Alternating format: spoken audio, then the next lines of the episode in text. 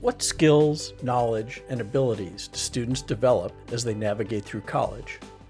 How do students themselves know, and how do institutions arm their graduates to show prospective employers what they know and can do?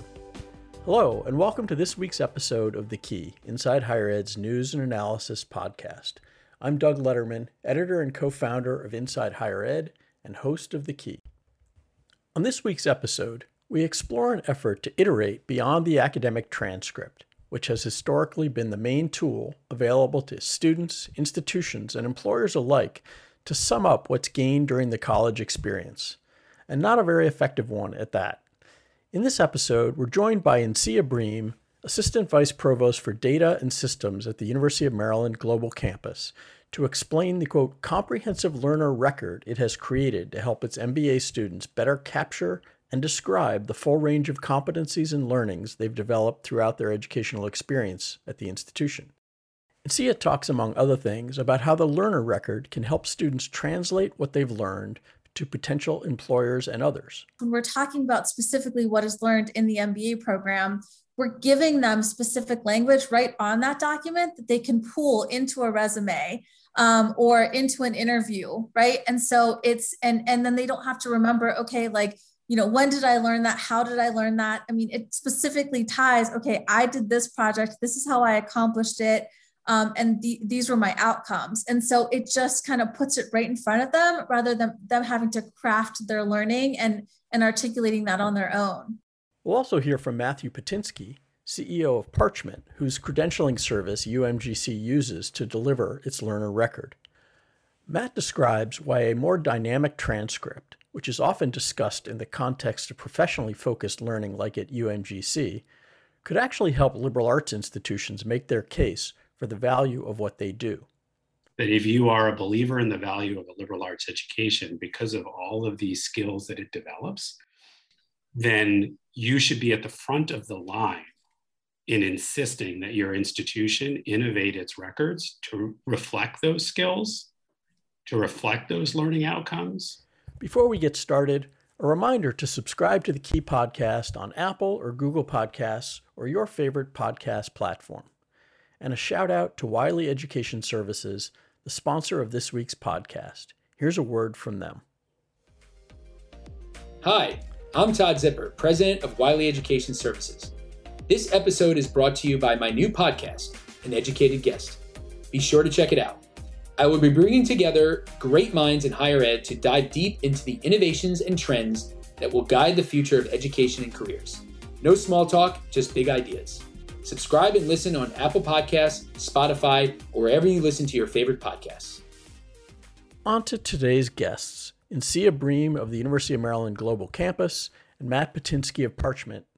Insiya and Matt, welcome to the Key and thanks for being here. Thank you for having us. Uh, Insiya, if you could maybe tell us a little bit, start by telling us a little bit about the project that you've got underway at UMGC, what its goals are, and how it's going so far. UMGC worked on developing a comprehensive learner record. And in my mind, the definition of what a comprehensive learner record is uh, really depends on your institution and what you want it to mean to your students. So for our student population, um, over 80% of our student population is either working full-time or part-time. So they have some sort of connection to employers. Um, they're continuing their education for a very specific reason.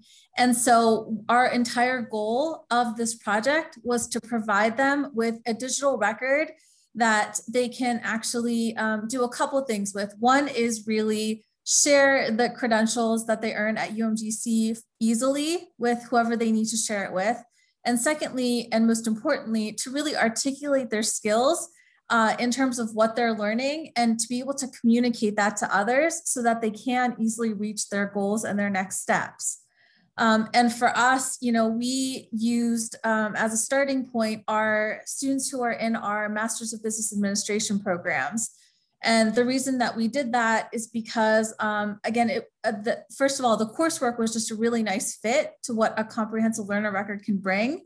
And again, at the graduate level, um, these students are coming back for further education to really build on their skills and learning to get to their next steps.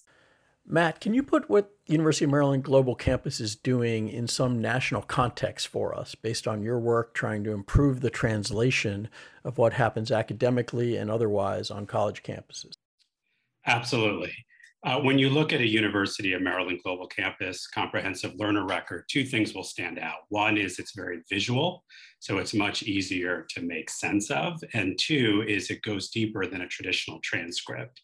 As described, it presents the competency information and learning outcomes that that student has achieved.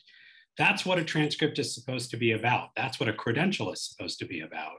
It's supposed to summarize what we know and how well we know it. Not as deeply as an e-portfolio where you're getting into all the different evidence and artifacts, but certainly more than just courses and credits. So this idea of a comprehensive learner record is that we should innovate the transcript. We know so much more about the co-curricular and internship and competency and the broader educational experience that a student goes through than what we include in our transcript.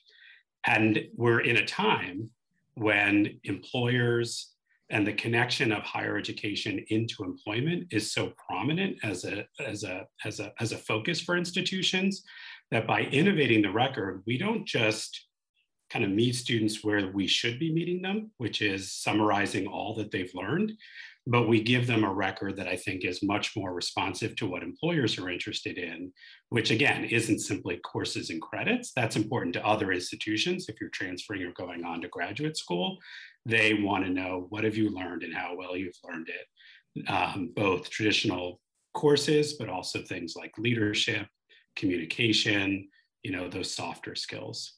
This is, I think, likely to be, if not new terrain, uh, probably somewhat unfamiliar terrain for a lot of our listeners. And I guess I'm, I'm curious if you can go into a little more detail around what's required to to populate a better transcript. What what kind of information gets pulled?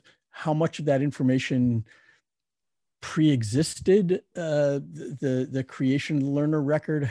Where does it come from, and who who needs to participate in it to to make it all happen? Uh, and see if you could start from the UMGC standpoint.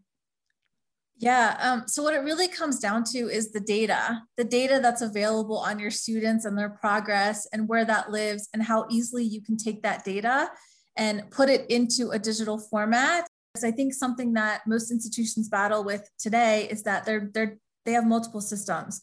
So they have a student information system, a learning management system, a document management system, and all of that houses different components of who that student is and what they're learning.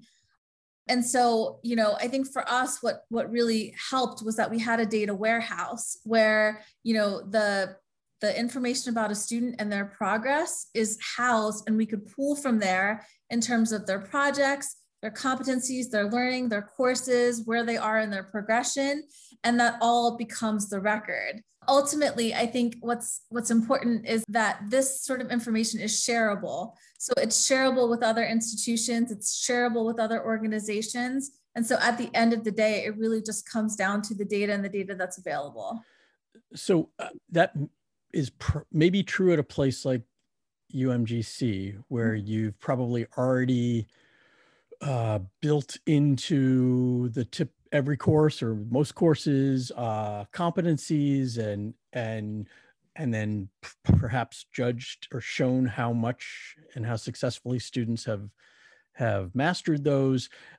I'm not sure that data those data exist around the rest of higher education. And so again, maybe Matt, maybe you can jump in and, and talk about sort of how um, how translatable is this idea to a four-year undergraduate liberal arts institution that that takes place where where most of the activity takes place in person except for the last year i'm guessing there are a bunch of places where all this data don't all these data don't exist already I think that's very fair. And it's one of the key questions when it comes to adoption. It's not uncommon for a provost or a president to see a CLR and say, I want that. Like that's just beautiful. And I want my students when they show up, using, for example, a traditional four year liberal arts college, when they show up as a freshman, I want them to see that as the palette upon which they're going to paint. I want them to see that this is what we're going to be able to produce for them on the other side that's going to advance their education and career goals. And that is a very motivating factor to draw them into the campus to produce that kind of a record. I think more than your more than your tone might might indicate. I mean, in liberal arts colleges, thanks to the leadership of AACU, we have this notion of high impact practices.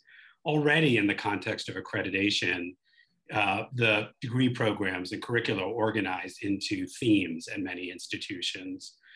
Lots of institutions for a while have tracked co-curricular participation in more formal ways from University of Pittsburgh to Elon to Oklahoma and others. And so it's certainly fair to say that not every institution has, certainly not, not the breadth of institutions that have courses and credits and grades, um, but many have. And the last piece I would share is a CLR again, um, as Insiya mentioned, means different things to different institutions. It's ultimately about innovating the transcript. So for some, it may very well be presenting traditional transcript data in more insightful ways. So for example, you can show a pie chart of courses taken by subject matter. You can show achievement over time, so it's clearer than a traditional GPA at the end, how a student may have done poorly in their first semester, but then improved over time at a pretty high level. Um, you can show how the student performed within grade distributions if that's something your institution does. So we expect for some institutions, the CLR will be a visual representation of traditional transcript data to make more, that's in a more sensible way for an employer. For other institutions, it will expand the content um, and the depth of information that's available in a transcript as, as UMGC has. So you're saying it's, it's not hard to be better than the transcript. Uh, and there are just all sorts of ways that one might do that. That's right. I mean, the transcript is this really low fidelity record relative to the high fidelity amount of information that universities have about what students do and how well they do it and the learning outcomes uh, from their programs. It's not hard to make a transcript a little bit higher fidelity than, than what it is today but but there's a but there's a potentially really big continuum about there what that a, might look like. There is a big continuum, and just to be clear, you know what Parchment does in our technology in the CLR service is in many ways it's sort of like a microphone at a concert. It's like the least important part of the concert, right? It's the musician and the experience. But then again, if the microphone and the sound system don't work well, you know, it's not going to be a great concert. If you don't ultimately produce it in a record, you've really lost a big impact of what you're doing. But of course, the real work is the work of program design and assessment and all the stuff that is ultimately being summarized in that record. Right. Insiya, you want to jump back in? Yeah, so actually, I just want to point out that there's a very specific reason that we started with our MBA program. Now, I will say that, you know, we are a very large school, so it still gave us a really nice sample size of about 5,000 students, but it there, there's it's a transition for us and so we picked that program because you know it was set to sort of represent a digital record like the clr but what it also did was by having that starting point um, we were able to kind of use that now moving forward as we continue to develop um, like for you know a way to that we need to actually structure our curriculum and our data behind the scenes to be able to continue to, to build on something like this. So I think to Matt's point, I mean, for us, even for us, it's a starting point and we can now use it to continue to get our, our data, our curriculum, our learning outcomes in shape to be able to support other digital initiatives as well. So, so it might, the CLR might look different even within UMGC by school Absolutely. or by program and got it. So, so how much, uh, thinking about sort of all the constituents uh, on a on a campus, what changes in behavior? Who has to do things differently to make this work? Is it uh, you know from the student to the faculty to the uh, record keeping uh, administrative functions? whose jobs or whose whose work and, and whose behavior has to change, and where in your experimentation so far, Insiya, have you seen snags or where do you feel like there's the most movement that needs to happen? In my mind, this is really an end to end change. So I think, you know, from the minute that you intake a student into an institution, to help them kind of understand what this record is, how you use it, what it can do for you. Um, I think that's just a fundamental kind of how you advise students and teach them what something like this is. And then I think you know for most schools when you when it comes to the registrar world it's really kind of a, a, change in thinking how we sort of represent a student's learning right the transcript dates back to i don't know the 18th century maybe so and and, and the format really i think in my mind hasn't changed much so um, I think, you know, from there, it's a change there. And then it goes all the way to graduation when you're distributing credentials to a student. So it, for me, it's really, I think it's a, an entire university mindset shift um, that needs to take place in order to sort of adapt these types of practices within your institution and then help teach students, you know, what this is all about, why we're doing it, and, and what it enables the student to do. I'm talking to Insiya Bream from the University of Maryland Global Campus and Matt Pittinsky of Parchment. Um, Matt, thinking again about your sort of broader system view, one of the challenges in in higher education is the um, great diffusion of institutions and the fact that so many different institutions do so many different things differently. And that creates issues when you're talking about cross institutional movement which we're obviously seeing more of. How tell, talk a little bit about sort of how this something like the comprehensive learner record is designed to uh, to sort of overcome that diffusion and what has to happen systemically or maybe ecosystemically for it to actually take hold broadly? It's a great question. And I think it calls out two things that are in tension with each other. The first is higher ed is very diverse. And a big idea of the CLR is that it's a reflection of the charter and the distinctiveness of the university that's issuing it. So if I went to UMGC, I would expect to get something similar to what they're producing in terms of this focus on competency that have been assessed, you know, aligned with my career goals. I went to, as an undergraduate, not too far away, American University, and there, you know, the promise was Washington will be your your campus you know internships you're going to study the liberal arts but you're going to do it within professional schools around international service or communication or public affairs.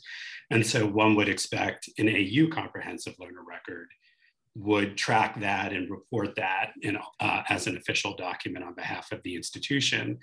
And so clrs have exactly as you described a diversity in forms and formats. Now that is intention intention to the fact that nobody wants to get a record and have to spend 30 minutes to orient themselves to it, right? That doesn't scale.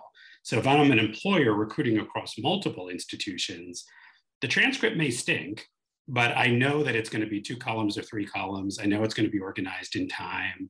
I know that at the bottom, the last GPA is probably going to be you know an average of all courses across all time and so on.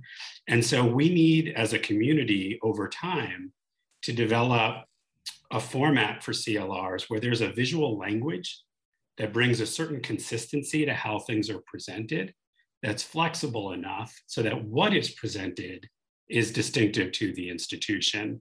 And that's what we've tried to do in the clr service is bring a set of charter institutions together as diverse as Elon University and UMGC to say, are there some common ways, even though what you're representing is very distinct, are there some common ways that we can represent it so that even as these are distinct records, someone receiving them can make sense of them.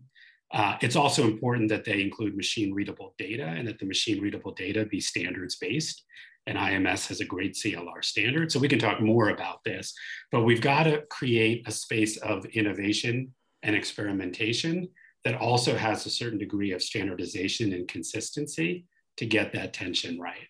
Well, the, the other no, that's really helpful. The, but the other the other element of it uh, is that to the extent that this is meant to be a learner record, you'd like to think that there is is the goal for there to be one for a learner such that from that it's somebody who has been uh, not just transferring from a two year to a four year, but potentially there and back and all around and taken courses from multiple institutions virtually, et cetera, which is obviously the broadly the direction that I think we're increasingly moving in.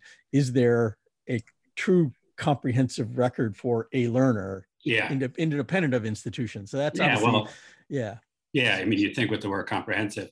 I think that's right. I mean, I think when most people think of a CLR, they think about it in the way that Insiya described, which is an innovative transcript from an institution's perspective. Right.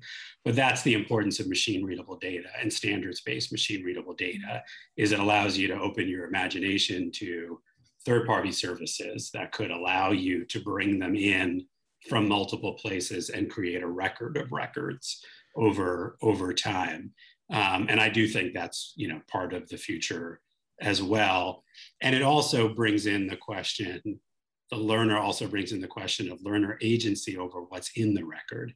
There's not much dispute that a transcript, what is in a current transcript today and what level of control a student has, which is pretty little. Um, you know, but if I don't want to disclose that I was college Democrat or college Republican, if I, you know, um, ultimately decided to change careers and don't want to include competency information for things that are, you know, unrelated to what I'm pursuing. You know, a, an interesting dimension of the CLR is how far we go in empowering the learner over the record. And Sia, as as you are implementing this, starting to implement this at UMGC, I know uh, UMGC presumably has lots of students who have multiple previous institutions and ex- educational experiences in their in their backgrounds. I don't know whether the pool of business school learners that you're focusing, MBA learners that you're focusing on, are more or less start to start to finish at at UMGC. But how do you think about that question of sort of the institutional, the record of of a student at an institution versus something broader? And and have you run into that yet? Yeah, I mean, I think it, it comes down to the question of um, technology and, you know, like who the issuer is and, and how we can make sure that a record like this is validated and 100% insured. And, and for us, you know, as a starting point, we used specifically what the student is doing at the institution. And, uh, you know, I think for our students that you know one of the questions that they're going to have is well can i add in you know this accounting certificate that i did here? Can i add in this certification? And i think that you know that's something that we're going to have to be open to and consider because it you know when we're living in this world of learning is everywhere um, and you're talking about a record that is trying to show everything that a student knows and can do uh, and then you don't necessarily know specifically what what their angle is or what they're trying to do with it. Um, it definitely starts opening up that conversation of you know what more can we do and how can we make this more meaningful to the student outside of just what they're doing at your institution? There's been a good bit of recent questioning by employers of whether graduates are emerging with the knowledge and skills employers say they need and want and one of the things I wrestle with is how much of that is because of an actual deficit in what students know and can do versus students' inability to explain or employers' inability to understand what the students have learned. How do you see the influence of those different factors? And to the extent that something like a learner record is about translation, does it have the potential to make a difference? In higher education, generally, you kind of uh, congratulate the student once they've earned their final credential. And I think what a comprehensive learner record really sort of um, allows a student to do is focus on their learning along the way. So if they've completed 60% of their coursework, you know, there is a ton of learning and skill that they've taken away. And so let's say that they're up for a promotion at work um, and really, those skills that they were looking to gain were accomplished within that first 60% of their program. You know, that enables them to actually move forward with their career goals quicker than when they actually earn that final degree. And so I think that's really a, a powerful component of being able to kind of show them, um, you know, they're learning along the way, not just when they've earned that final credential. I think in addition to that, giving them like so for us when we're talking about specifically what is learned in the MBA program we're giving them specific language right on that document that they can pull into a resume um, or into an interview right? And so it's and and then they don't have to remember okay like you know when did i learn that? How did i learn that? I mean it specifically ties okay i did this project. This is how i accomplished it um, and the, these were my outcomes. And so it just kind of puts it right in front of them rather than them having to craft their learning and and articulating that on their own. And and uh, Matt, before we come to you, it, it as you were talking, and see, it made me think that it probably has the potential to help institutions be more intentional uh, about what they are ensuring students are exposed to and whether they're gaining it. I don't know, Matt, uh, but yeah. feel free, please jump in. Yeah. I mean, Sia and I are both nodding our heads as, yeah. as aggressively as you can. Um, and so I'm giving away that we can see each other on Zoom, even though it's an audio podcast. But um, you know, I can't really expand much on what Insiya said. I think it was spot on. What I would bring in a different type of institution, which is the liberal arts institution. I'm an unabashed promoter and believer in the value of a liberal arts education. I think the critique of the liberal arts education is as as deaf to or unresponsive to the needs of the workforce is completely wrong. Um, in fact, it's contrary to what you know most or many surveys say. Um, I think we're a better economy, society. Uh, you know, certainly we're better polity. Uh, the more the more individuals uh, who graduate with a liberal arts degree. I taught sociology, sociology of education, research methods. When I taught sociology of education, I taught students, I didn't assume that many of them would go on to be sociologists, let alone sociologists of education, right? I wanted them certainly to be thoughtful as learners and as parents and participant in the educational system as voters. But ultimately, I said, your learning objectives are to write well, speak well, think analytically, and be comfortable with numbers. And SocIV is the context in which I'm going to help develop those four skills.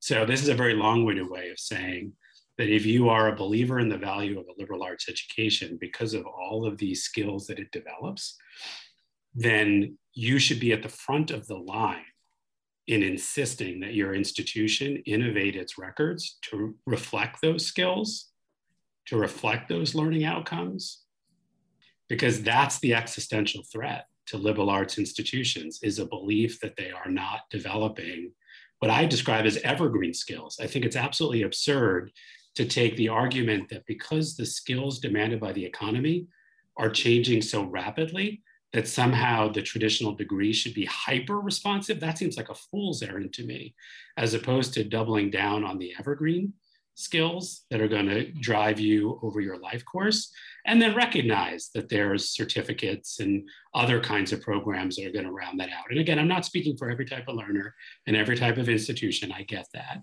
Um, but that's my reaction to the, the broad question that you framed.